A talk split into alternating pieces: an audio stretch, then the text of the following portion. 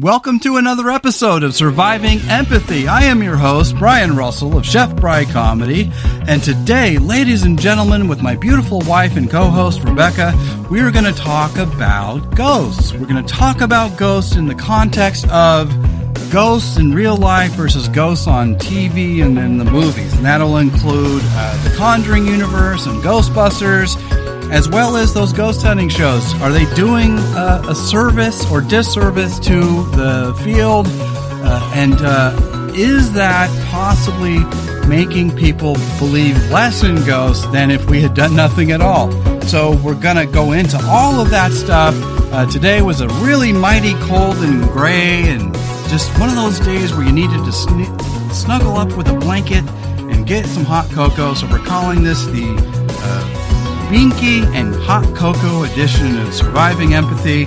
And uh, for you guys uh, who don't know already, this show is all about the paranormal and mental health and robust living and trying to help regular people, regular struggling people, working class people to uh, get a leg up in the society. We talk about everything from politics to mental health to um, just energetically sensitive people. Uh, you may not consider yourself an empath, but that's okay. This show is about teaching people what that is all about and how we can find a voice and some strength and power and joy in this weird, weird world. And so that's what it's all about. So strap in, get yourself all comfortable and cozy, grab your binky and cocoa, and let's get started.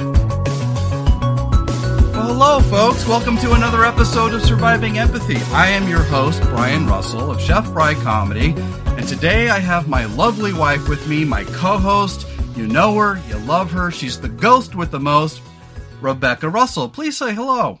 Hello, everyone.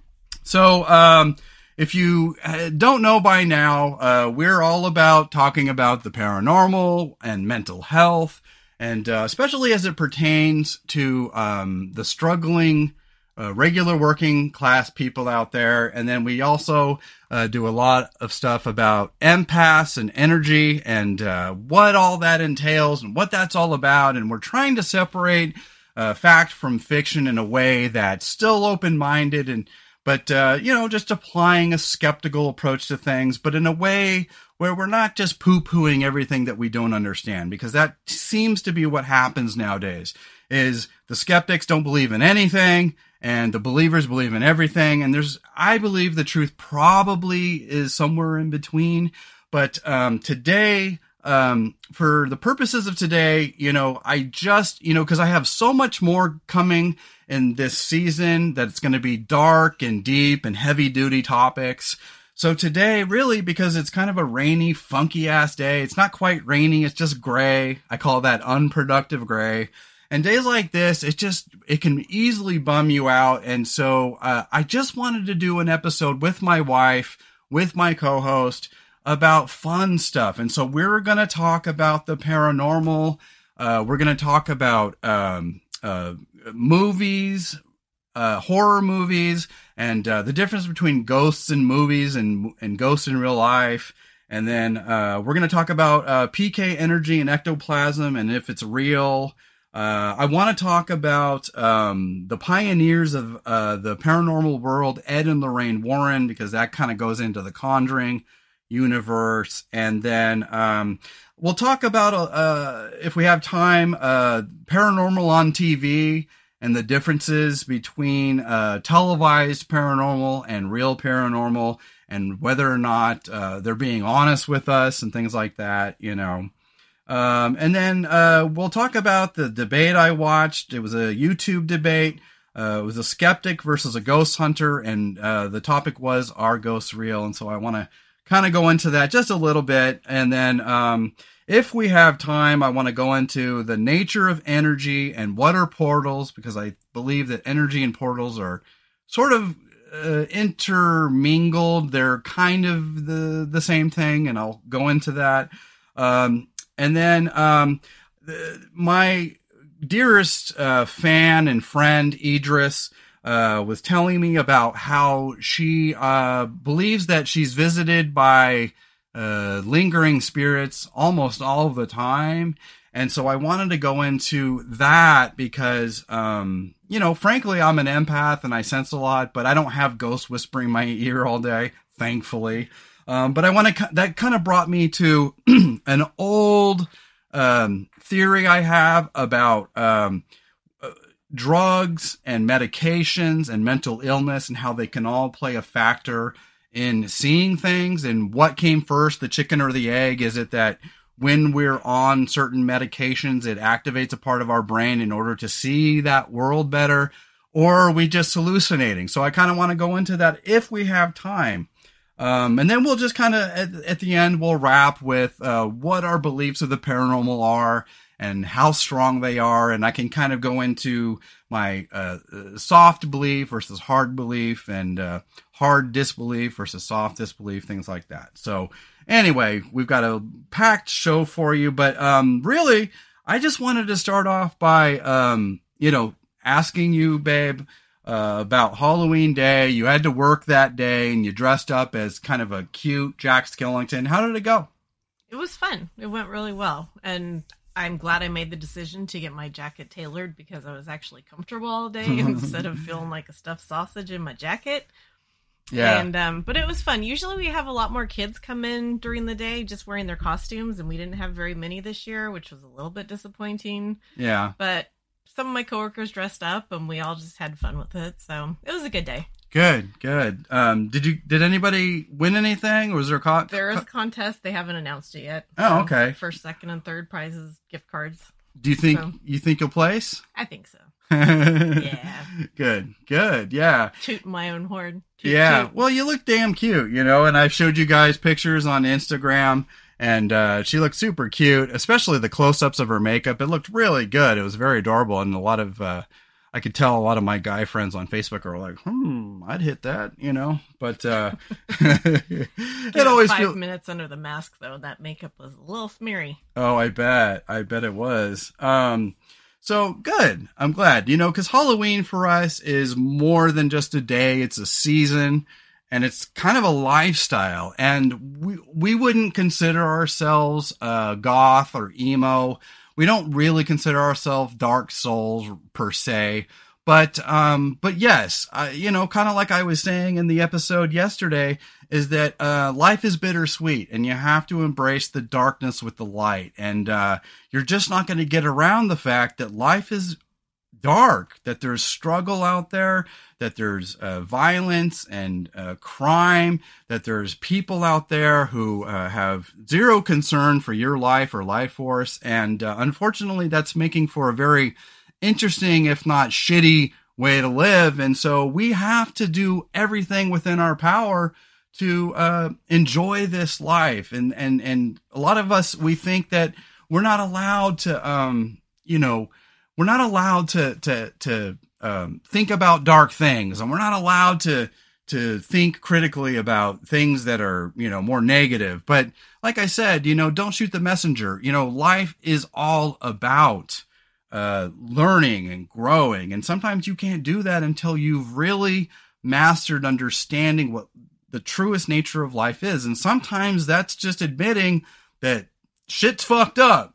You know, we we all get older. We all uh, uh, are are we all succumb to the forces of gravity and uh, physics, and uh, you know, and so life is very short. And so, doing things that help your spirit, doing things that make you feel good, is where it's at. And so that kind of brings me into um, our favorite horror movies and our favorite genre. So First of all, I wanted to ask you, you know, what is your favorite subgenre of horror and why? And I already know the answer, but they don't. So go ahead. They don't. Um, gothic horror and ghost stories. I just I love the feel of the it, supernatural, the supernatural type mm-hmm. of stuff. Um, especially ones that are set like Crimson Peak, we just rewatched, mm-hmm. kind of set in the Victorian era. Just the whole the the gothic architecture and the wardrobes and just yeah. it just sucks you in and it just goes so well with supernatural things and ghosts mm-hmm. and it just it just it's cozy it makes me feel cozy yeah I love it it just has that co- cozy up with some cocoa under a blanket feel And I think Mhm. that's what it is for me, even in the summer where I'll be watching some horror movie and it's like, what are you watching that for? That just feels so odd energetically compared to barbecues and sunshine and heat waves and all that. But the- for me, yeah, uh, there's a nostalgic factor and then there's, you know, kind of just a comfort factor. And um, I, I believe that um, w- when we when we're fascinated by things like this, there's so many cool things to explore about it because I think it's all about life and death and what happens after we die. Who doesn't think about that stuff? I mean, if you don't th- if you don't think about that stuff, you ain't thinking because and it's it just goes a lot of the stories go into what happens to the people that are left behind. So yeah it's that whole mindset of things too Sure. goes into. Sure, absolutely. Yeah, I would have to say that my um, favorite subgenre is probably the supernatural as well. And while I think that sometimes it can get a little bit, uh, you know, outrageous or, um, but there's a lot of concepts there that uh, are based on in reality, and maybe they, you know, they hype it up for Hollywood and they kind of uh, turn, crank the knob to 11 and rip the knob off. Uh, so it can go a little far sometimes, but I like to um, take the concepts that are in those movies and sort of ask myself, is this a real thing? Because, you know, we were just watching uh, The Conjuring 3, uh, The Devil Made Me Do It. And uh, the cool thing, and I won't give too much away for you guys, but in The Conjuring 3, um, you know, they the the story starts off with an exorcism of a young boy, uh, and then w- what happens is is um, we find out that uh, the the father, the young father, is like, "Give him to me, give him to me, like let me carry your burden," you know. And uh, and then th- next thing we know, um, uh, the the possession's over. It's just over with. And he's like, "Oh, okay," you know, n- you know, nothing else happens. And they're like, "Oh, okay, we yay, We're done. The movie's over. Save the day." yeah. And um, and then later uh, we come to find out that um, that the demon didn't leave. He just simply jumped bodies, and so you know that kind of goes into the whole like does a does a demon require a host and kind of goes into the exorcist you know what happened at the end there and i want to talk about that a, a little bit later but um but the conjuring universe i like it because i really whether you think they're kooks or not um i believe they brought a lot of um uh, legitimacy to uh, the paranormal world they they popularized uh, it in our in our collective zeitgeist. You know, it's in pop culture. If it wasn't for um, uh, the Warrens, I, I don't believe that we would have all these movies. I don't believe that we would be so open nowadays to talking about the paranormal. And so, yeah, what do you think about the Warrens?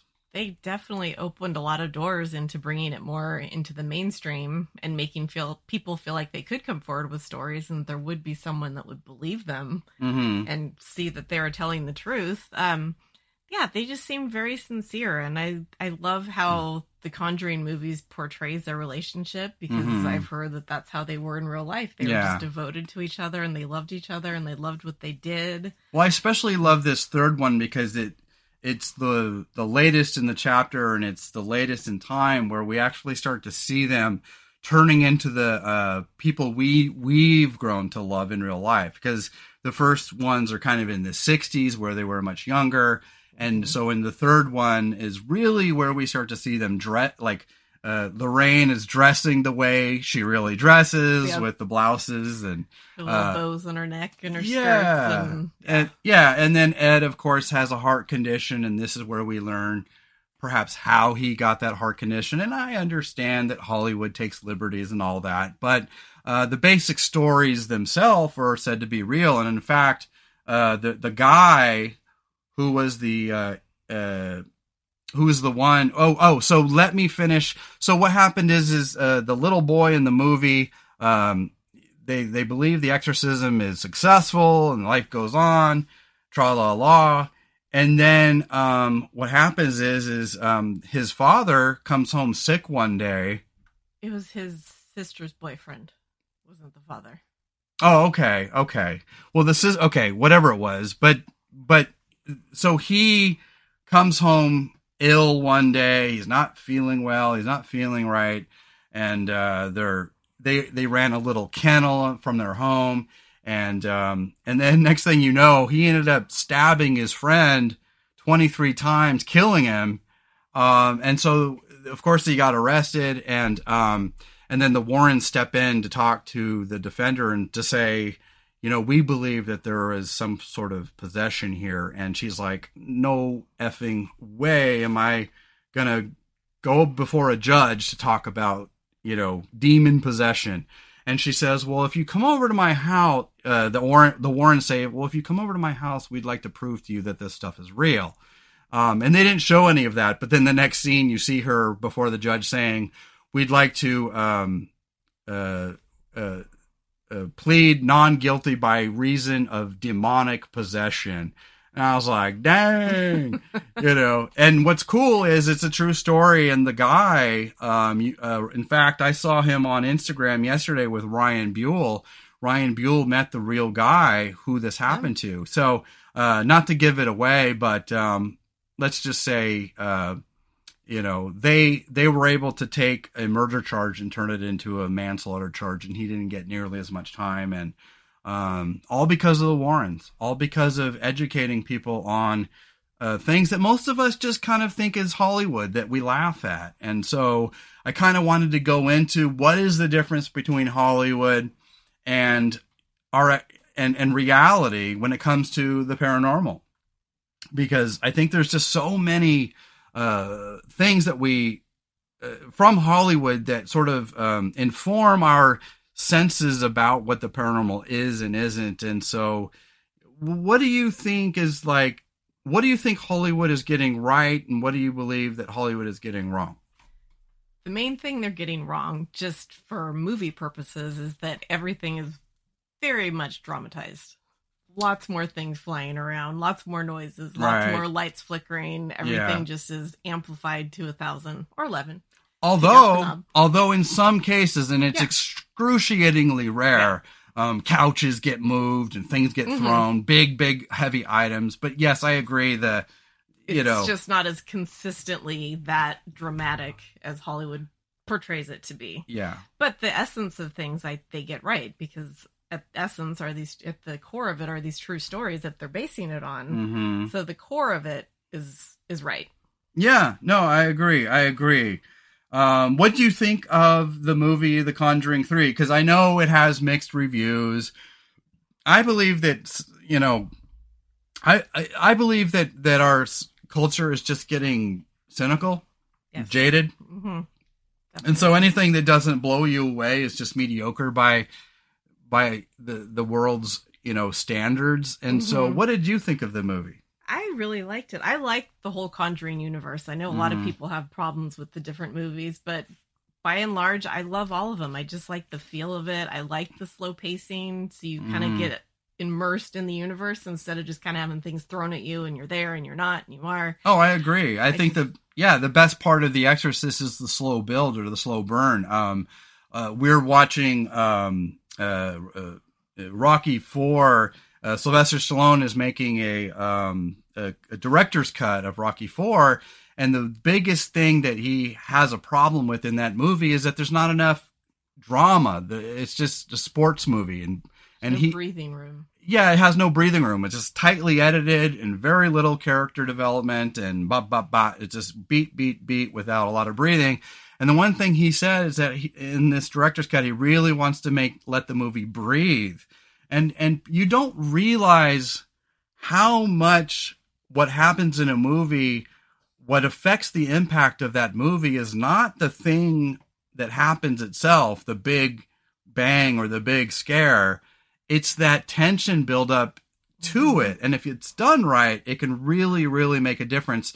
Not only in um in in in the the total scare factor, but also just um, a slow burn, just building up and creating a more realistic universe, don't you think? Yeah, absolutely, and it brings the the humanity into it mm-hmm. and the way people would actually react to things and their re- interactions with each other and it just i love how it just kind of brings it all to life instead of just the overly dramatic stuff Yeah, absolutely. So yeah, I liked the movie. I um I liked, you know, and I don't, you know, uh spoiler alert, you know, if you guys haven't watched it yet, but um what we come to find out in this one and what makes this one different than the other two films is that um it's we find out that there's a, a a demonic possession, but we find out that it was caused by a human being. We caught it was caused by a curse and I'll say no more because I don't want to give it away. But um, I like the concept of um, a demon behaving differently based on a spell or a curse versus um, doing something of their own free will. It's almost mm-hmm. like they were they acted differently. The the the world and the universe building and the rules changed based on the fact that this this demon is being directed to do something by a very strong um, necromancer, if you will. Mm-hmm. Yeah, it was just another level to it that you mm-hmm. usually don't see. Yeah. So uh, yeah, I liked that. Yeah, and I like the way that the movie started off traditional, like oh here's a demon possession, and then tra la la, and then oh this other whole different mm-hmm. story mm-hmm. develops out of that. And I really yeah. enjoyed that. Yeah. So yeah, I just love the whole universe. It's fun. It is. It is fun. Absolutely. Um, uh, real quick before we get off the subject of horror uh, subgenres, um, you know, when I was in the early 2000s, I was, you know, it's kind of like you you take what they're giving you, you know, and so there was a lot of Saw movies and Hostel movies and what we call uh, exploitation or torture porn, as it's known.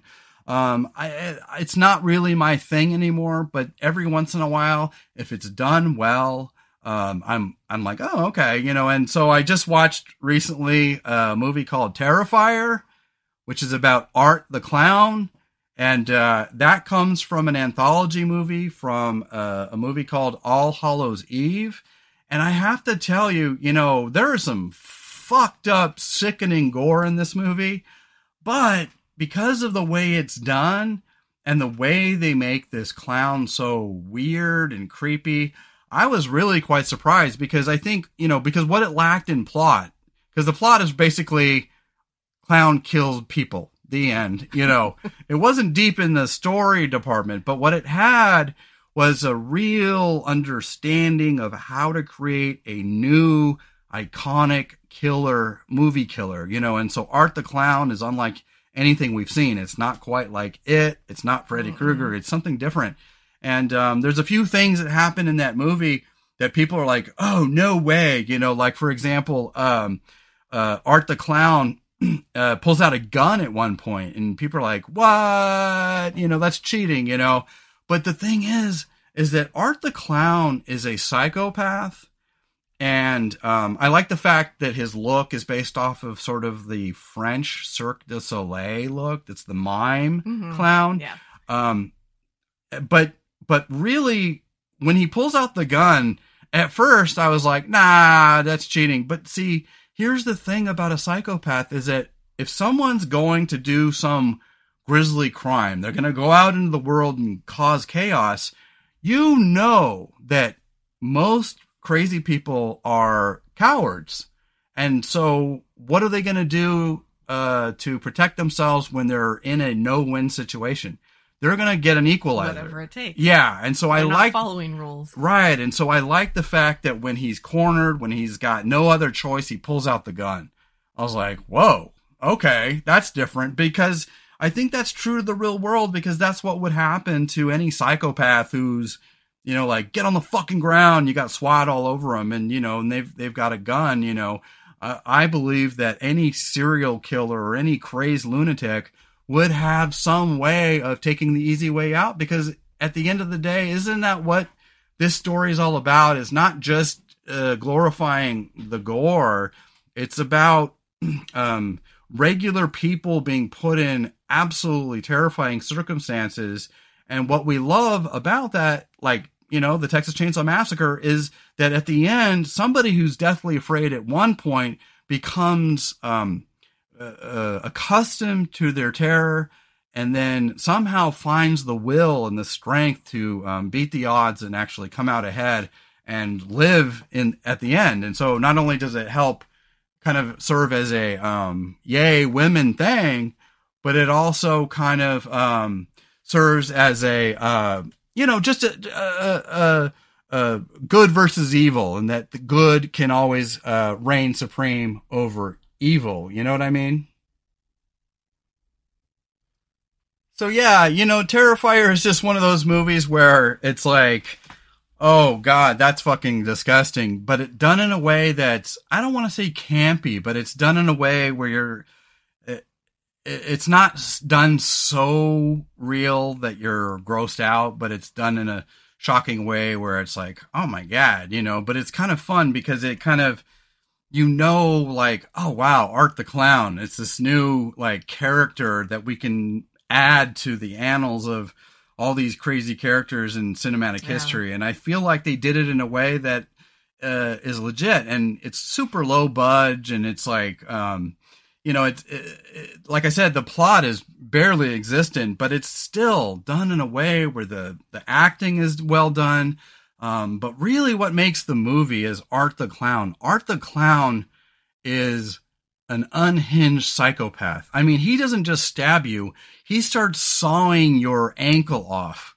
Like he, it is so disturbing. He is terrifying, and I didn't even watch the whole movie. I have no desire to see the whole movie. Oh man, I know enough about it that yeah. there's parts I don't want to watch, but I've seen the parts that are the type of horror that I like, the suspense mm-hmm. and the creepiness and the stuff that kind of just makes you go, ooh. Yeah. So I've seen enough, yeah. and I love his character is great. Well, and I, I really, I love him. Right, and what I, what I like about you know because I don't like torture porn.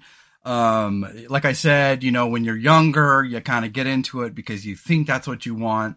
And then you get older and you realize, you know, that's not really my cup of tea, especially as an empath, is that you want things that have um, kinder, gentler sensibilities. And what I like about the supernatural genre is um, the drama in it, and I like the that the characters that have class and you know finesse, and you know it's you know because a lot of those torture porn movies like Saw, they're always a bunch of fucking sluts and dingleberries, and you're just like, oh god, like why can't you create a character that we like? I, I don't understand why it's so hard to create good protagonists.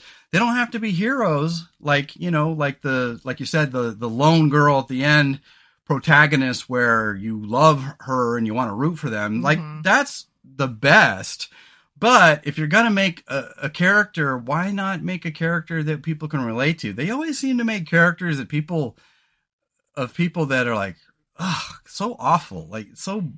And I don't know if that's because when they're doing that genre or that subgenre, they are disposable characters, mm-hmm. oh. but they make them so disposable that you really don't care. Yeah. You'd like to have a little bit of character building so you care a little bit, have a little bit invested instead of just being so so right. disposable you really couldn't give two shits about it. Yeah, exactly. Like if you don't care at all, then there's no tension building. And so mm-hmm. what I liked about uh Terrifier and and like I said, it's not my favorite movie, but in that genre, I was I, I was very impressed with the cinematography and the quality of not only just the technical quality of the, the lighting and direction and all that, but um, the characters were actually believable and not entirely um, like you didn't want them to die. You actually felt something mm-hmm. for them, and so yeah, I was really impressed. And don't get me wrong, I mean don't don't think because I'm giving this a glowing review that you should all watch it because there's a part where a woman gets sawed in half with a hacksaw who's hanging, and it is fucking disturbing, you guys. So don't think for a second that, oh, Brian says it's good, so it's good, and he's an empath, so it must be okay. No.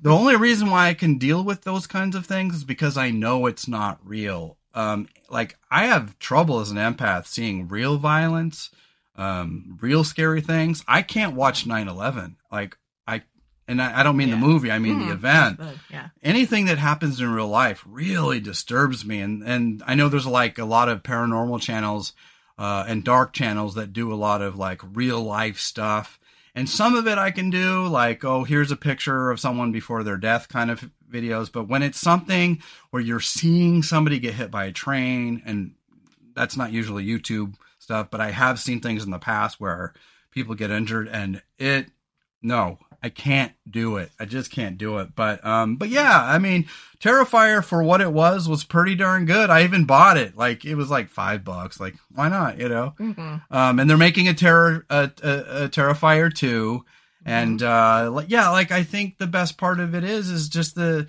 they developed a real. I don't want to say likable, but they developed a a, a killer that uh, just has all, checks all the boxes, and you really do feel like, holy shit, man, that He's iconic.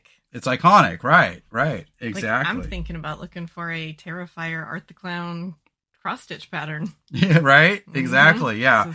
It's well done. It's well done. But uh, anyways, um, segueing away from that. Um, oh, so did you like that third Conjuring movie? Yes, I did. Yeah, I enjoyed it. Absolutely. I enjoy it. Yeah, and and that's the thing about my wife and I is that um, not everything has to be super duper action packed, exciting. Like I like what you would call um, slow burn dramas and uh, oh yeah. Uh, movies that other people think are boring. Like, and I think that's where a lot of younger people may or may not appreciate older stuff because older stuff gives uh, movies time to breathe.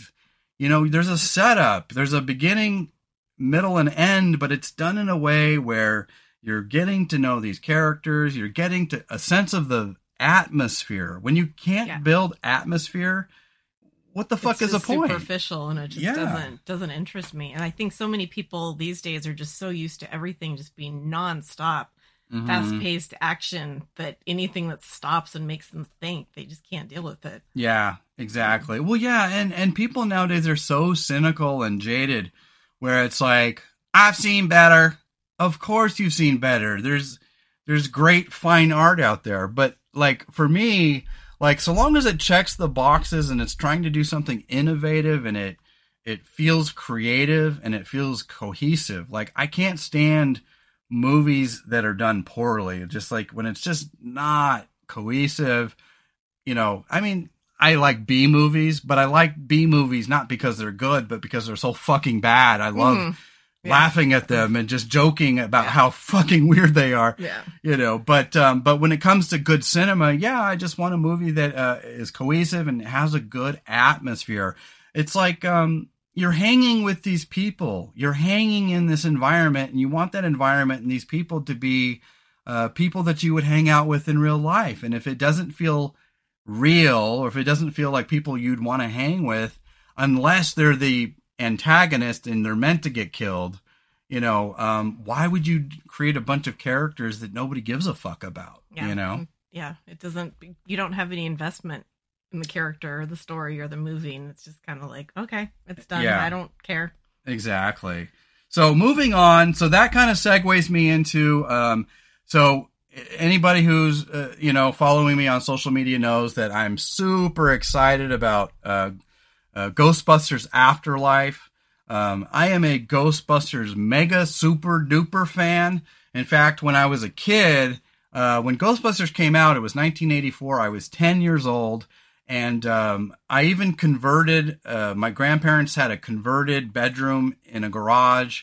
Uh, it was a smaller garage that was later expanded to a big garage, and for a time I lived there. But that's another story for another time. But um, it, it turned into my Ghostbusters club, and what's funny is that I was I was literally 10 years old and we're talking 10 years old in the 80s you guys. So kids were just innocent in those days. We didn't, you know, we didn't have internet and all this stuff to educate us. And so um, I had this really cool, neat thing. It was made of cardboard and I decided to hang it on the wall and I was like, "Ooh, this is neat." It has a moon and a star and all these numbers and letters on it. And I didn't know at the time it was a fucking Ouija, Ouija board. board. Yeah. No, spirit board. Spirit board, yeah, yeah, trademark. Trademark. Oh, I didn't say crate collar, crate collar. but um, yeah, it was interesting that you know I've been interested in this stuff since a very uh, young age, and while I have had a handful of small experiences in my adulthood, um, mostly my childhood was uh, fairly um, uh, ghost free. You know, um, a couple little things, but most of that, I think, if I'm looking back, was probably just us and our imaginations going wild. But yeah, I had a Ghostbusters club, and um, I was the only member. I was an only child. What are you gonna do? Um, yeah, my friends came over and played cards in there once in a while, but you know, we played Go Fish in there, but but it wasn't like you know, I I didn't think it through. You know, it was my Ghostbusters club. You know. Um, Right. but I loved the movie, and the reason why I believe that the first movie works so well is because even though there's a lot of um, outlandish things that happen in it and a lot of cartoony looking ghosts and things like that, um, it's so grounded in New York City, and the the vibe and the feel of it plays itself serious. And so, what really didn't work for me in the sequel or the remake is that it started becoming like a parody of itself. It started becoming cartoonish, and um, and and and unfortunately, because of the popularity of the real Ghostbusters cartoon, uh, they even made like uh, Annie Potts' character in the second Ghostbusters look more like uh, Janine from the cartoon, Mhm. where because I always I was like, why is she that? Okay, well, you're entitled to dye your hair, and you're entitled to you know go through different um, uh, changes just for fun. But I could never understand why she went from this very no nonsense intellectual in the first movie to this sort of bubbly, weird, uh, kind of dum dum in the second movie until I learned that the reason for that is that they were trying to make Ghostbusters 2 uh, kind of like uh, make people happy because it felt more like the cartoon because the cartoon blew up after the movie. And I remember it because I used to watch it. so, I don't remember watching it. I probably did because I watched all the cartoons that were out at the time. Yeah, but I don't well, have a memory of it. and they call and then there was another Ghostbusters cartoon, so then they had to change the name to the real Ghostbusters instead of Ghostbusters. Um, and then that became the real deal because the other one was like, eh, fuck that, and it wasn't. It was not signed off by, uh, I think AM MGM or whatever. Um, but what's funny is the little differences. Like um, Egon has white hair. It's like what? he got real scared. His hair. Turned. I turned guess so. Yeah, maybe we there's something we don't know. He got he had a bad scary case happen. Um but yeah, just all these little differences and you know they they did make uh, Peter Venkman's voice uh the guy who did the voice in the real Ghostbusters was the same voice that did Garfield in the Garfield cartoons. Oh, And so, okay. And so then that makes sense why later you would get Bill Murray to do uh, the voice of Garfield, in the Garfield. Garfield movies because they had that similar kind of thing like this, you know, very low, you know, like just low and mellow, and you know that worked for that character. Um, I don't know Garfield maybe. I don't know. Garfield, Zombieland yeah, reference. Zombieland, where he's like, "Do you have any regrets?" Oh, Garfield, maybe. but anyways, getting into uh, Ghostbusters Afterlife. Um, what do you think, uh, good and bad and indifferent about it? What's your impression? I'm excited to see it. Um, I know a lot of people think that oh, Ghostbusters wasn't such a um, a heartfelt, nostalgic thing, but people have made it that way, and I think the movie's going to have Mhm. a lot of good homages to the original and Yeah. callbacks, and I think it's I I, th- I think it looks really good. Yeah, yeah. I think what they did right, you know, you can say what you want about uh there is such a thing as taking, you know, some beloved movie that we love and then analyzing every little finite detail of what makes it great and then trying to recreate every little thing. And so then what you do is you end up adding too much significance to things that are insignificant hmm and then so every little thing becomes its own nostalgic uh, nugget, you know, and you can overdo that. But I, I believe this will have just the right balance of uh, nostalgia and heart, um, but still grounded in reality. And and the truth is, is that you know when Ghostbusters was made in 1984 or 83 when they were making it, is that they wanted the movie. They've said that they want the movie because it was written by Dan Aykroyd, Harold Ramis, and uh, Ivan Reitman. They wanted the movie to feel like a couple bunch of New York City schlubs, like garbage Mhm. men Yeah, or exterminators. yeah. They want them to feel like schlubs, and that's why you see a lot of scenes with them, like with cigarettes hanging, dangling, you know, and they kind of like, you know, you, you know, uh, he's like, how do I look? He's like, you look better. you didn't always look this way. You know, all that little dialogue that kind of, um, kind of uh, accentuates the schlubbiness of it all. Mhm. And we don't notice that because we love the characters so much and we hold them up, up on this pedestal that we forget that they're just these like kind of schlubs. Like they, They're schlubs with degrees. but they're schlubs with degrees. exactly. Yeah. And I, I thought they balanced it really well because they took the outlandish, uh, but put it in such a realistic New York City environment that felt so like grounded that even the characters were grounded. So by, so by the, by the time all the weird, crazy shit happens, um, it's excusable because it's happening within this real world that they've established. And that's what makes it so good is that Yeah. I think the Ghostbusters, you know, I have nothing against female Ghostbusters. And I think that's the consensus nowadays is everybody, uh, you know, uh, likes to crap on it because of some people think it's because it, it was ladies uh, uh, being Ghostbusters, but I honestly, I mean, yes, of course, there's always going to be that fucking Fox News, you know, He-Man woman hater bullshit out Mhm. there. But uh, sorry if you're conservative. I'm not trying to lump y'all into one thing, but um, but there's a lot of you know uh, racial hate and sexism going on in our culture nowadays, and that's of course gets all the media attention. But what? But truthfully, the reason why the movie um, didn't really do better is because it didn't establish these women as being credible. They were silly. It was like a bunch of comedians trying to out uh, do each exactly other. Exactly what it felt like. Yeah, and it just felt like a bunch of outtakes strung together. hmm And while there's a couple parts in it that do make me honestly chuckle, because I own it and I'll even watch it from time to time. Um, the truth is, the favorite, my favorite part is Patty. Yeah, she's hilarious. I don't know if this is a woman thing or a black thing, but I'm mad as hell. like that is fucking funny. I don't care who you are, but yeah, the movie, you know, it's just too cartoonish.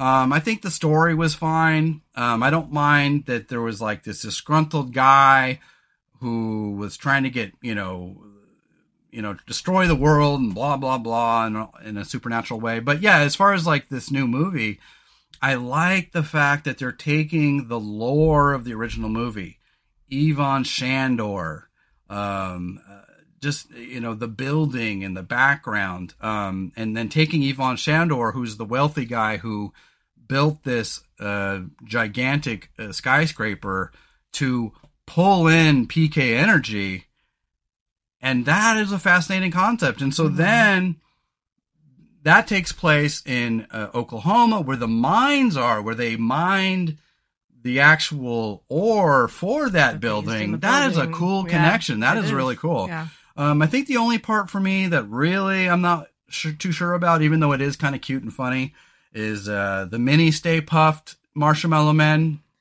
Yeah, it's pretty cheesy, It's pretty bad. but it's cute. It's cute, and I'm sure So, it's it's very. It's probably a very Marketing, small. merchandising. Well, yes, and you got to have that, you know, for money's sake. But that is the part that worries me the most is that they're going to try to, you know, like Star Wars, it. like, oh, look, it's cute and fuzzy shit for fucking kids. Here you go. Yeah.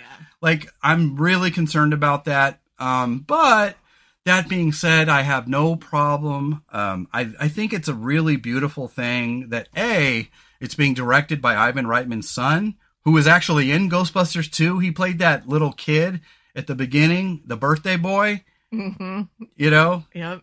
um he's like my my dad says you're full of shit like so i like that it's kind of a some people call it nepotism i i call it um y'all fucked it up and i'm gonna do right by my father and i think that's a cool thing Yeah. um and i have nothing against the ladies uh, in the ghostbusters reboot um i still watch them i still love them They um, just let it breathe a little bit more because the original was funny because it had funny moments that felt organic, and that Mhm. one just felt like here, be funny.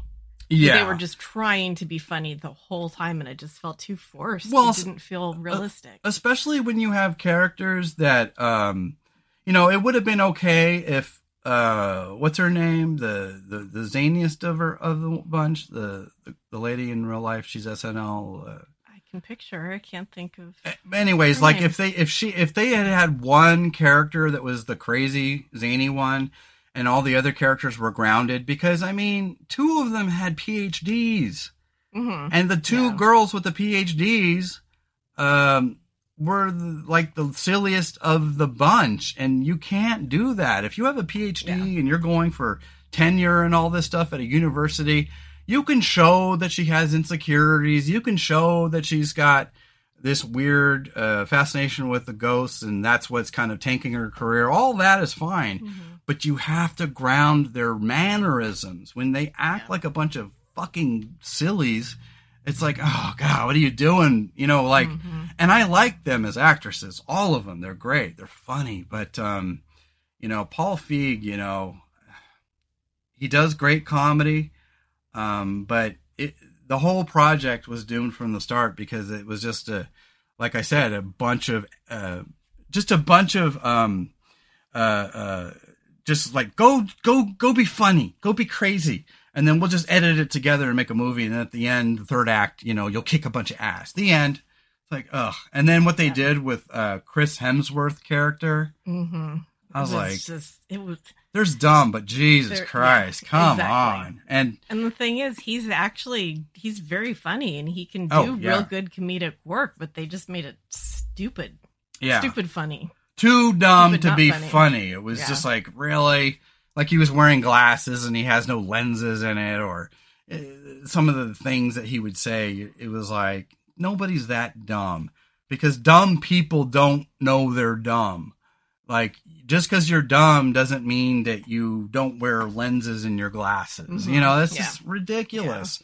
But I will say, Chris Hemsworth is so good that he took a really bad role and turned it into s- at least something. Hmm Like Yeah, there's a few scenes where he did something with it, and I'll give him credit for that. And you know, and I, I still watch it, but it's yeah, I would have really loved just to see these ladies in a situation where it felt grounded like the first movie where Yeah, you really absolutely. believe that these people are doing what they're doing and you really truly believe there's a threat when you when you when you don't believe there's a true threat and you don't believe that the the universe is real um it doesn't matter how funny it is at that point you know because like if you took the original ghostbusters and just you know cranked up uh, bill murray to 11 and uh, cranked up dan Aykroyd to 11 and just made it a funny ha-ha fest um, what really makes the first movie great is, um, yes, there are scenes where um, Peter Venkman, Bill Murray uh, are a little funny, but he was the wild character. He was the the wild card. Um, whereas uh, Harold Ramis's character Egon, he was more of the uh, straight man. Of course, he didn't. Mhm. He was funny just based on the fact that by being sarcastic and dry. right. Personality. Yeah, and just and just being the, the the real scientist amongst all this craziness. And then I liked Ray's character, Dan Aykroyd, because he was he was the kid in all of us. He was the pure soul. He was pure of heart. And of course, um I like I like uh, uh, uh Ernie Hudson. So, you know, like Mhm. um, I don't like what they did with him in the second movie because they shaved his mustache and no no longer was he working class. Like I love the fact that he was just a schlub Just looking for a random dude job. looking for a job. Yeah. Exactly. It's like, Yep. like Get do you- pulled into this fantastical Yeah. stuff that he had no idea even existed. Probably. I have seen shit that'll turn you white. and that look where he's like, oh. great stuff, great stuff. But anyways, yeah. So I, I believe that uh, you know, Ghostbusters Afterlife. Yes, there's going to be parts that are cringeworthy for the mega Mhm. fans out there, and yes, it's probably going to have some CGI elements that are going to not feel as grounded as the first one, but. That being said, um, if you take the original Ghostbusters and you take Ghostbusters 2016 and you take the CGI elements of that and you take the grounded realism of the first one and you sort of uh, blend it, it's probably what we're going to get. I think we're going to Mhm. get a little bit of cutesy. We're going to get a little bit of fan service. We're going to probably get a little more uh, nostalgic, you Yeah. know, nods, Easter eggs, a little more than I'm comfortable with. Um, and and yeah, while it is funny with the uh, mini Stay Puft Marshmallow Man, especially the one committing suicide, making a s'mores out of himself, that was pretty cute. Um, but what what I think the movie has going for it is heart, because it's a super mega homage to Harold Ramis, who Mhm. we lost, of course.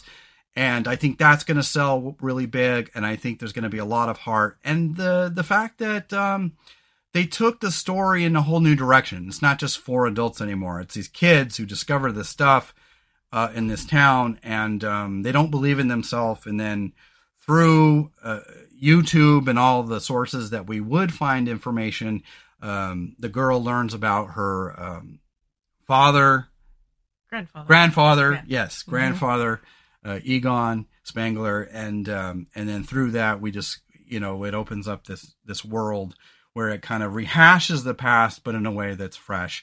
And um, I don't know, like. What do you think of the CGI? Like, there's that CGI ghost that they're chasing that is Slimer like.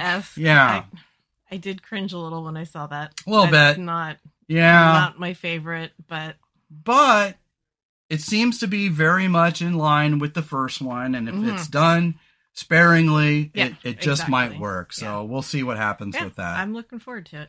It'll yeah. be fun. yeah. So yeah yeah let's see here. I'm gonna look at my ghost. Babe sing him a song and dance. I don't do that anymore. I used to dance. I never sang, so. Oh oh and i wanted to tie that to um so i have written here uh tennessee wraith chasers ghost asylum. So um if you don't know uh so so we wanted to get into uh how hollywood has changed our beliefs about uh you know the the the paranormal world um but we wanted to see what the similarities and differences are between hollywood and tv and tv and real paranormal phenomenon, right? And so um, I got to thinking about when I was thinking of Ghostbusters, I was thinking about uh, Ghost Asylum. And of course, there's that guy. He's like Mr. Beefcake. He's like greased up bodybuilder dude. God, that that dude. Ugh, for starting shooting, grease me up, grease me up. cut off my sleeves. He probably he probably greases himself up with ectoplasm or Crisco. or, or that slime, the Slimer slime, Crisco. Oh, but anyways, but it got me thinking about that episode of uh of Ghost Asylum where um they actually built a ghost containment box and it's supposed said to have catch ghosts. Yeah. And I I don't believe that you could in real life contain a ghost because No. you know, it's like ants. They, they just find ways, dude. They find ways of getting out. You know, they're gonna find if they can turn themselves into an orb. They're and plus they can go through walls. So Mhm. unless you can find a containment field that is, you know, scientifically proven to keep them I from could- going through I could stuff, believe some very scientifically minded person like Egon maybe could think of something, but not these guys. you're right. Not these guys from Tennessee. Yeah, bunch of Tennessee fucking hillbillies, you know, and nothing against Tennessee and nothing against like good old boys, you know. Um, I, I think that's what makes the show actually almost palatable is these good old boys like, yeah, we're the Tennessee Wraith Chasers. We're gonna like, okay, all right, I'm on board, dude. Let's go. Um, but yeah, having the intellect to actually contain ghosts, no. Probably not. Um, but um, but it's fun nonetheless. But Mhm. I wanted to ask you, um, what what do you think um, uh, uh, Hollywood and TV got right? And and when I say TV, I'm including um, ghost hunting shows. Uh, what do they get right? What are they getting wrong? And what is, what I don't know. What what are your thoughts about all that? They get it right by setting the right atmosphere to Mm. make the feel right. Except Mhm. when Ghost Adventures, let's go pitch black so you can't see anything, which does Mhm. not make any sense to me. Um, That's always bugged me. It's yeah. Like Why- how are you going to see you're seeing through a two inch viewfinder when all you have to do is turn on a single light. a little light in the next room, and then you'll have Well, have some contrast. And this is just a theory, but I believe you can see ghosts best in um, indirect, dark, ambient Mhm. light. yeah, Because I believe that um, when you see shadows, when you see ethereal things, I believe that too much light would probably drown it out, hmm and not enough light. Like, why bother showing yourself at all? They always say like, "Oh, it's blacker than the black that's there." Well, how How do you know that if it's pitch black? If it's pitch black, Right. there's another shade deeper than that. Yeah. I just, but yeah, when it's the ambient light, that you can see coming from three rooms over and it leaves the shadows and the there's so you can actually see something but Yeah. it's not blaringly bright Yeah, i I- think that's the best I, I think the best thing to do would to be the to use the night vision, um, but to like maybe candlelight, you know, like thirty lumens, just just a little bit of Mhm. light so you can move around. You're not tripping on shit. I never Yeah. understood that. I, me neither It's it like, just really? doesn't even doesn't make sense to me Yeah. and it just makes it more dangerous you're in this environment you don't know can't see anything god Mhm. knows what's on the ground or what you can trip over or run into or Well, and it doesn't even make it better TV because watching Zach Bagans fumble about like a fucking moron, I don't understand why you would want to do that. Like they're all dressed up in black, they're all wearing combat boots, and they're all looking like they're senior badasses. But then when they're in that situation, they're always fumbling about like weirdos. It's like, what are you doing? I don't get turn it. on a light Turn on a light. Light a candle. Yeah. Light a match. I don't know. I don't know. But so, what do you think they're getting right?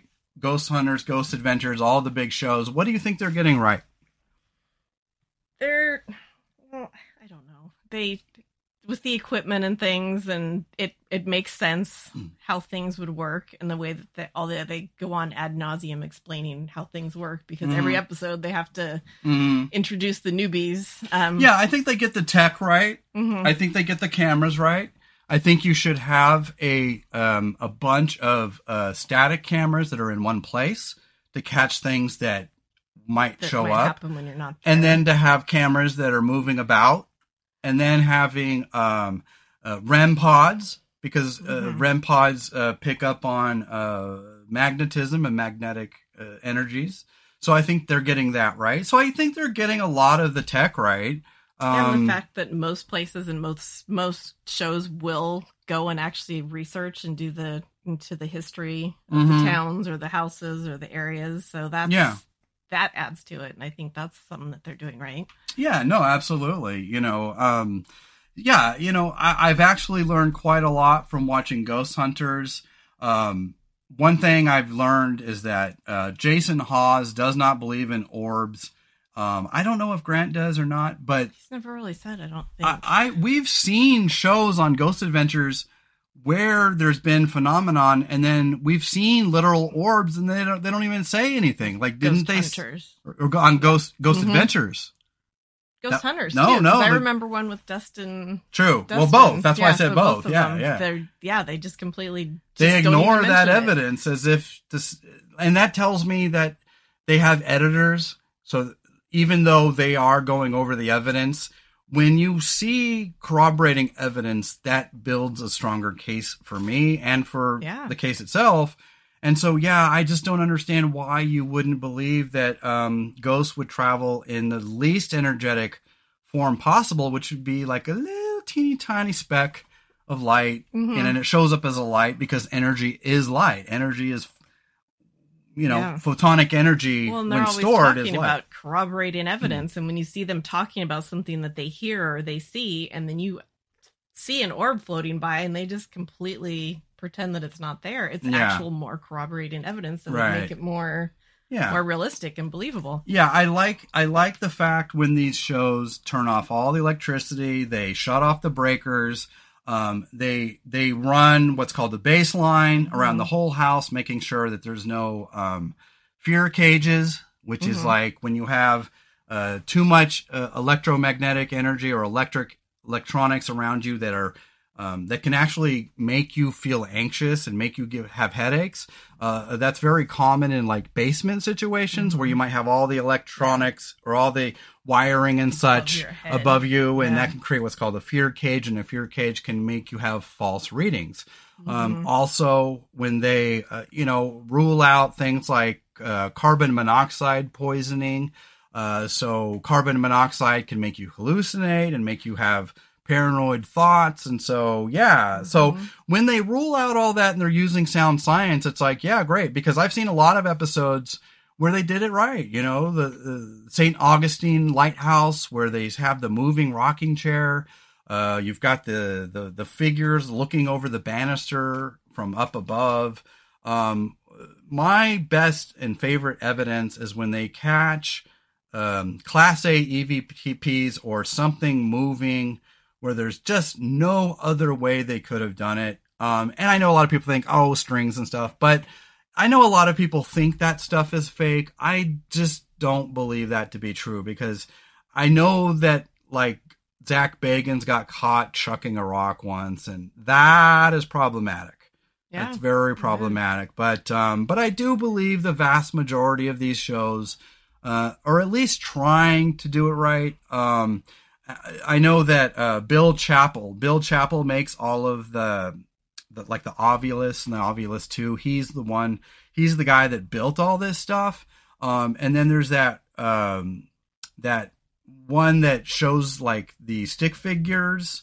Mm-hmm. Um, I'm not a huge believer in that, but if it coincides with other things, like on um, uh, the Ghosts of Carmel, Maine, they use it. And a lot of times that by itself wouldn't be that compelling. But then when you have other things happening in conjunction with it, it's like, oh, okay. Uh, especially if you say, hey, dance for me. And then all of a sudden it starts doing a tap dance or some kind mm. of mm-hmm. jig. You're like, oh, okay. Uh, yeah.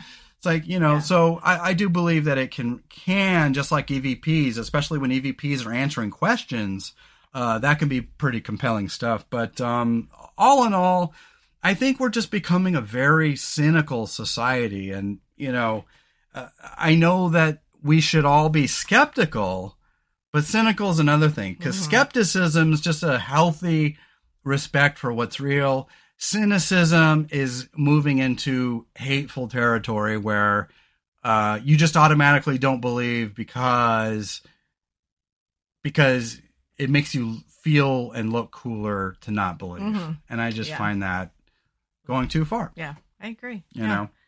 Yeah, just completely ignoring everything because saying everything is fake no matter what. It's just Yeah. Exactly. It's a boring way to be. Exactly. Yeah. So that and that's what this is all about. You know, a lot of these are thought experiments and uh, that goes into my belief system. So I believe that uh, you can be a soft believer, a hard believer, a soft disbeliever and a hard disbeliever. And so I always assign everything based on that. Uh, given my life experience, I try to take every factor into that. And so when it comes to ghosts, yes, I am a soft believer. Um, we have no hard evidence. Um, uh, when it comes to God, I'm a soft disbeliever because I want God to be real. And I believe the concept of a omniscient uh, energy force that runs and the entire universe is is plausible, um, but I have no hard evidence against it, and so I can't say, oh yes. Uh, but when it comes to like um, uh, the Loch Ness monster, I'm a uh, a hard disbeliever, but I do believe that in some places, like in Sweden, there are old ancient uh, reptilian uh, mm. aquatic dinosaurs who still yeah. exist, and there might not be a lot of them. And so it's not that I don't believe in uh, those things. It's just that in that particular instance, I don't necessarily believe. And so, yeah, it's just you know, I think you have to have a healthy skepticism, but um, but you know, like we were watching that show with the skeptical show where this girl calls in and uh, is trying to convince uh, Matt that uh, this light bulb manifested with her boyfriend behind the pillow and it came out of nowhere. It came out of nowhere. And then when they started asking, you know, questions, she started getting angry. She started crying. She started, and, and because she lost that boyfriend, that husband or whatever, um, she started getting like very personally attacked by it. And so they had to back up and go, mm-hmm. we're not trying to shit on his legacy. We're not trying to shit on his memory and your memory. We're just saying that how can, you know, light bulbs come up, come out of nowhere? And, um, you know, I have a story for that. Uh, when I was a kid, and I have no explanation for this. It could have been that I wasn't paying good attention. You know, that's the thing. But when I was a kid, um, I was handed a bunch of quarters from my mom at Chuck E. Cheese on my 10th birthday to go play video games. and I, I was, I sucked at video games. So I was like, chunk, chunk, chunk, chunk, you know, couple hours later, um, I would have like two quarters in my pocket and they would be gone and then I would just end up with quarters in my pocket. And that happened like three or four times where I was like, I knew I was out of quarters. I checked my pocket, you know, was somebody slipping quarters in my pocket? my mom is not that clever, you know, but, um, you know, uh, were my friends doing it? I don't know, but, um, I doubt it because I think I would have noticed, but, um, just little things like that where it's just little things in the world that, um, uh, break the laws of logic and reason and break the laws of physics, but um, but everybody seems to have at least one story where something happens that defies all the laws of logic and reason. What do you think? We had that happen in the room a couple years ago. It was, it was a phone charger or something that we had looked high and low for. We looked in all the drawers, we looked behind stuff, we looked everywhere, and then suddenly we looked over and it's sitting there in plain sight.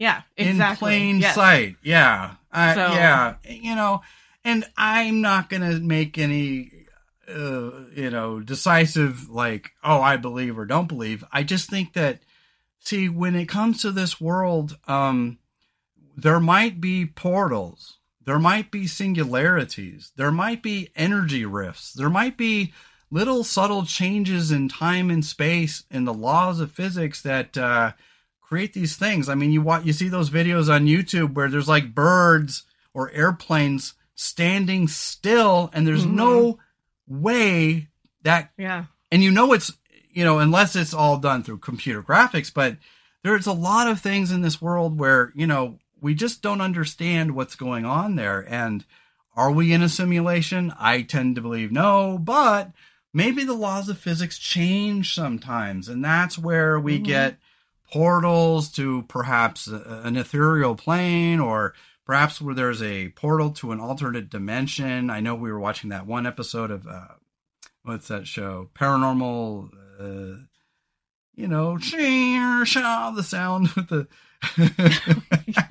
they make the sound effect. The shing, shaw. Yes. oh my Um, gosh. Uh, anyways, one of That those one. darn But- shows. I Um, can picture it. And and a can't think of guy and a guy was talking about like these interdimensional creatures that were coming out of his closet.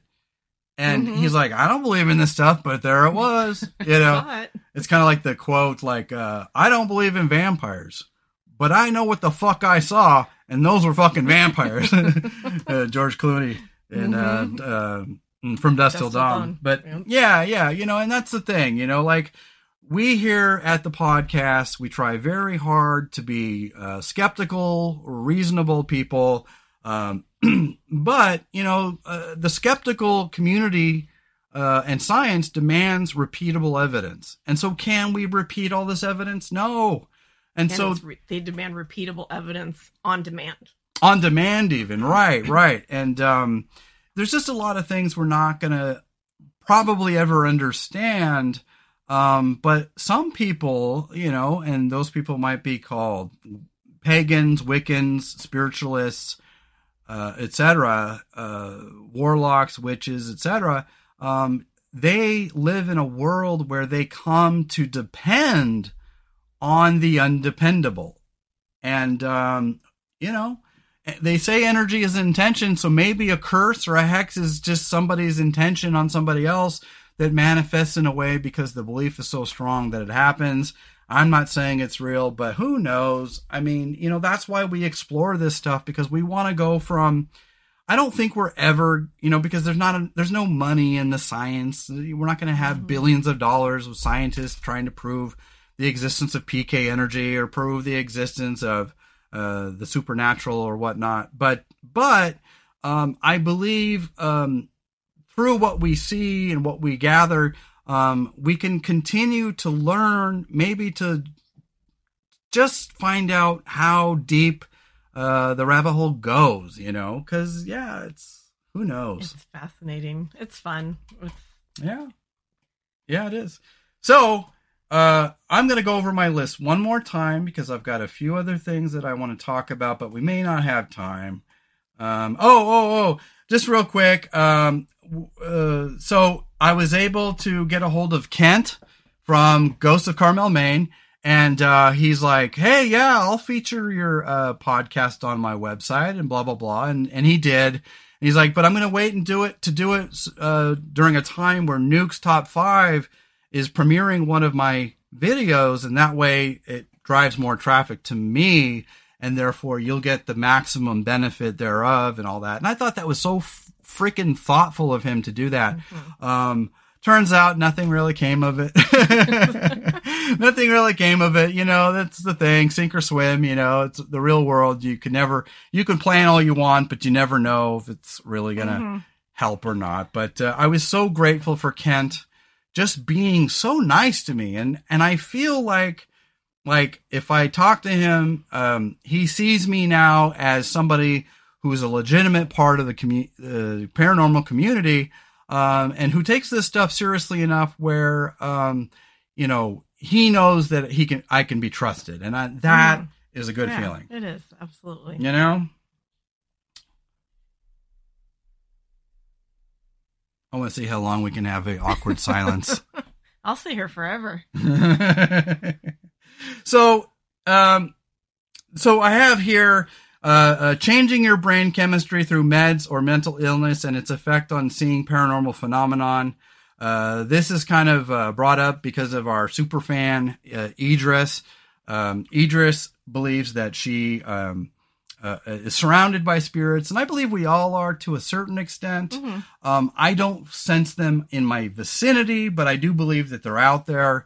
Um, and I actually have a, a kind of a, a book that I want to write that it's just in, you know, it's not, it's not going anywhere, but it's just, it's in my noggin and it's about like, uh, meth heads and tweakers who, uh, live in a haunted house and, and their, um, meth use, um, makes them speed up and so they speed up to the frequency of ghosts and so they're seeing ghosts all the time.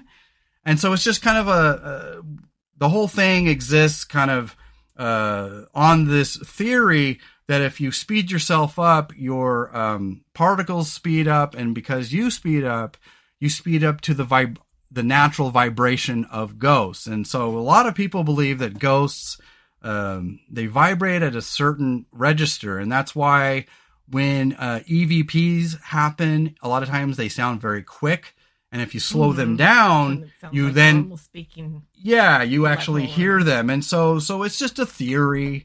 And and really in science you can only run off of theories until you have more concrete mm-hmm. evidence. But yeah i mean um, i'm going to probably do an entire topic about that because it is worth exploring. Uh, maybe i'll talk to idris about it. Uh, maybe i'll have her on the show even. Um, we'll see. But uh, very fascinating stuff. But uh, that's really all I have. Other than uh, I just wanted to ask you, uh, what is your belief in the paranormal, and why do you believe that it isn't more common, and why do you believe that we live in a world where there is such a um, huge, um, just you know, a lot of non-believers and a lot of skepticism and cynicism. Why is there so much cynicism about things that uh, we can't prove outright. I just think so many people are just so serious and they take themselves so seriously. They take everything so seriously. They don't have joy and fun mm, and yeah. inquisitiveness in their nature. Yeah. They're just everything cut and dried, black and white. There's no room for anything extra. Right. They don't want to leave any room for it. They don't care. Well, They're not interested. And when it comes to science, I believe you should be that way. But when it comes to life, yeah, I believe that the world is just growing uh, so cynical and jaded. Our jobs, our lives, we're becoming very um, uh, tribal. You know, left versus right, rich versus poor, black versus white, gay versus straight. It's like, who the fuck cares, man? Do do these people not know that variety is the spice of life? They don't. Yeah. No, absolutely not. And yeah, and I think for me, because the world feels so serious and work feels so serious, I have to have that outlet. I want something that's sure. that's lighthearted and fun and interesting. Well, yeah. I don't want to be stuck in real life all the time. Well, yeah, and I don't want to be someone who believes in stuff just because it's fun. No, but I want to be open minded enough to say I'm not going to just outright dismiss stuff because I would love to take all these uh, skeptics and non-believers and put them in a fucked up haunted house mm-hmm.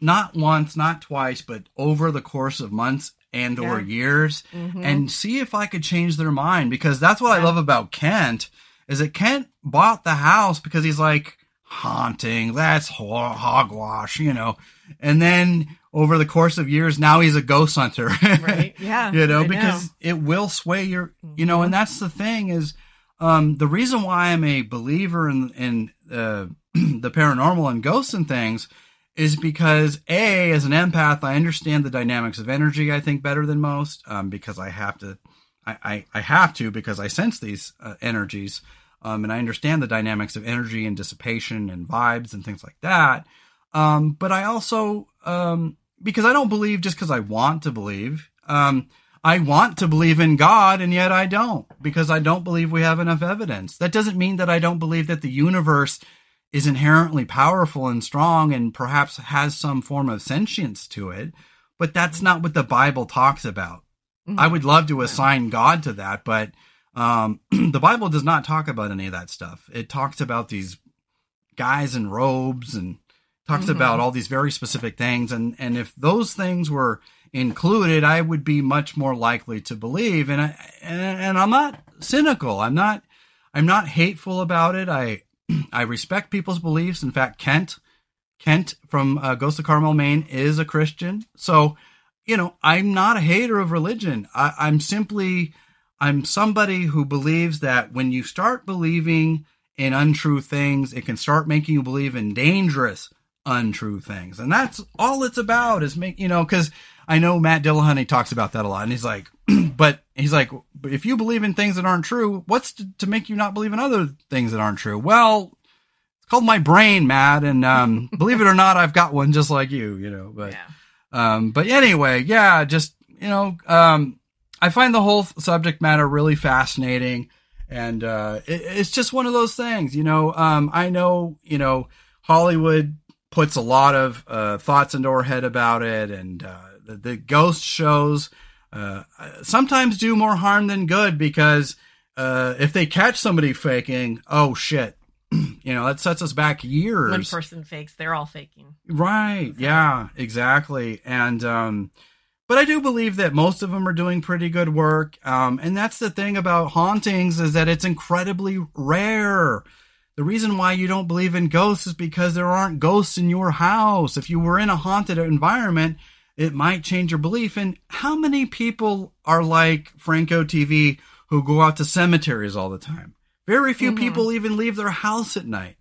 I've never been to a cemetery at night. Yeah, I used to, but I don't anymore. Um, but yeah, I I think that you have to go outside of your own comfort zone. you have to go outside of your own uh, thinking and you have to get out of your own fucking house. I mean, the people who don't believe in all this shit never leave their fucking house. Like, of course you don't believe in shit because you're in a house that has no ghosts. And so, of course, you're going to believe that none of this is real. Um, I would love just to have like I would love to take like that whole um, atheist community and just bring them all to the, the Lamb House or take them all to Loma Linda Hospital or take them all to the Death Mhm. Tunnel Yeah. and and just over the course of several several sessions so that it's not because you could have one night where nothing happens like see I told you Yeah. That You know. happens a lot. Yeah. It'd have to be multiple, multiple occasions. Yeah, and I don't know what I believe in and to what extent I believe in it. You know, I don't believe in all of it, but I do know like like that atheist debate whether or not ghosts are real. Well, here's the the criteria. There's nothing or there's something. And so in order to prove that there's something, I think that's not a really high bar to clear because if you're in a room and nothing happens and months and months go by and nothing happens, guess what? There's no ghost. But if you're in a room where things are happening, even no matter how small they are, no matter how um, quiet it is, if you can prove something beyond nothing, guess what, folks? Ghosts are real Real. you know Mhm. and that's why we explore this um, because we want to understand that phenomenon i mean do they come and go or maybe they're just so energetically weak that they require us to be there to um, draw their art, their energy through us or through our Mhm. technology. Uh, perhaps, you know, I, I kind of see it like this. I see it like, uh, like, um, you could, you could live in an old wood house where the, the homeowner was a cigar smoker or a pipe smoker, right? And you don't smell it most of the time, but then every so often, uh, you get that whiff. You're like, oh, I smell that cherry from the from the tobacco, and that is a physical phenomenon. That's where um, perhaps the humidity and the heat uh, open up the grains of the wood to release these smells that have been there. Mhm. Um, and who's to say that it's not doing the same thing for ghosts? That Yeah. certain conditions are actually activating and opening up these lingering energies, just like this lingering smoke. You know, I like that idea. Yeah. that's what That that's how I think of it. Yeah. You know, absolutely. yeah, The And- conditions have to be right. yeah. The conditions have to be right, exactly. And so, yeah, this is we're not we're not drinking the Kool Aid, you guys. We're just trying to learn more. And as a paranormal researcher, I find it very important to be uh, skeptical and science based, but also to be open minded. Because if you're too into all this, you're biased um, by your own uh, beliefs, and then if you're completely and totally skeptical to the point of cynical, um, you're going to miss evidence, and you're not Mhm. going to see things that are right in front of you. And who's to say that ghosts don't sense that shit? Yeah. So they might sense it and go, well, I'm going to show this motherfucker. Or they sense your disbelief and they're like, I'm not dealing with this rude son of a gun. I'm just not going to show Mhm. myself tonight. Fuck it. Yeah. But yeah, it could be. Yeah. Well, there's some people that no matter what they would see or what they would experience, they're going to find some explanation for it, even if it doesn't make sense, because it makes sense to them, because they are so not wanting to believe in anything. well, yeah, they'll they're, fall for yeah, excuse. anything, any reasons like, ah, good enough for me. And, and well, and that really boils down to not only are there a lot of people in our world who, um, are just naturally hateful and cynical, um, and just don't want to believe because it's outrageous and it's silly. Um, but also, um, our culture as a whole, man, people are failing science courses out there. They are not scientifically literate. And so when I'm thinking about the dynamics of uh, energy, um, yeah, I, I really try to think about like waves and particles and uh, uh, ions um, and the way protons behave. Um, because, uh, uh, you know, because like I said on the previous episode, magnets are stored energy um, because of the way they align the metals, the uh, the magnet magnetic parts of the magnesium inside of the magnets. Hence the word magnet, magnesium. Oh, imagine that. uh, but that's you know I think about those things, and I think about energy and how it um, dissipates and how it uh, peaks and wanes, and how there's different types. Um, there's stored energy. There's energy that can linger, um, and how running water or kinetic energy can create uh, energy. That's why you know, like a thunderstorm can or, or lightning can create more paranormal activity. Although it tends to ruin your EVPs, it can Mhm. create uh, uh, uh, uh, more electric uh, um energy for these ghosts to um, to show themselves. You know, Mhm. because perhaps they're living on a very, very, very weak plane, and uh, or maybe we're maybe it's a like like uh, maybe it's just a thin veil between worlds. It's hard to say, yeah. And that's why we explore this stuff. Uh, Yep. And we'll get more into it as we go. But uh, baby, Yes. you got anything else for us? What What do you think? What are your final freaking thoughts? My final thoughts. Um, I am like you. I'm a soft believer, and I'm very open to things. I've never experienced a major thing. I've had little Mhm. things happen here and Yeah. there, but definitely a soft believer. Definitely open to it. I'm fascinated. I love watching it. I love experiencing it. Yeah, I don't Yeah. want ghosts in my home. No, because No. I like to know that there's not going to be some face in my shower, like ah, you know. Uh, I don't think my heart could take it, but yeah, I, I'm I I find it fascinating. Um, I find it thrilling. I find it fun, and that's why Hollywood parodies it because it's a lot of fun. Um, but yes, it's very easy in our culture to be a non-believer because uh, there's a lot of things in Hollywood and television that are giving real science and real thought a bad name. And so, um, give Dan Aykroyd a break, you guys. Um, you know, uh, do you really want to live in a world just full of Target and Kmart and nothing?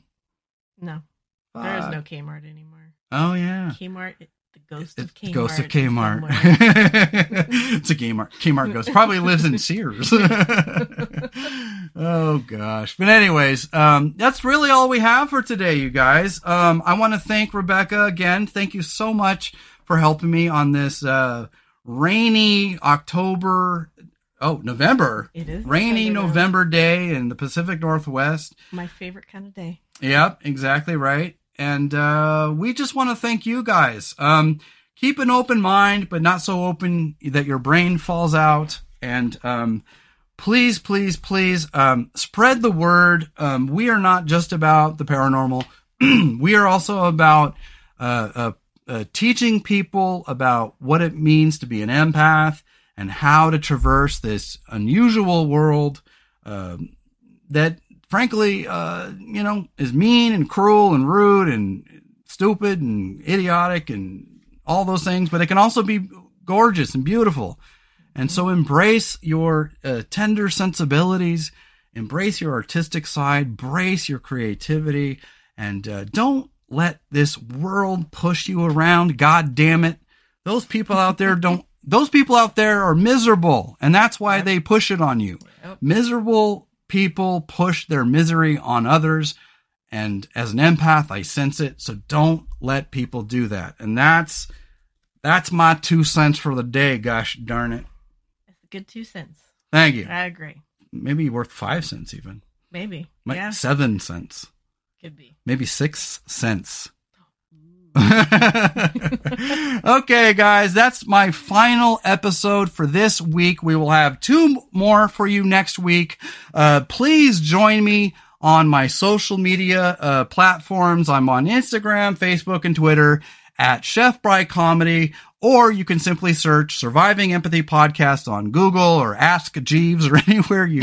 Is that still real? I, wanna... I do not know. um, but anywhere, you guys, just you'll find me. Believe me, I'm out there. Um, but if you guys have any questions, please come on over, message me. Um, if you're too shy uh, to to write on my wall, write in my uh, private box, my private messenger box. It's fine.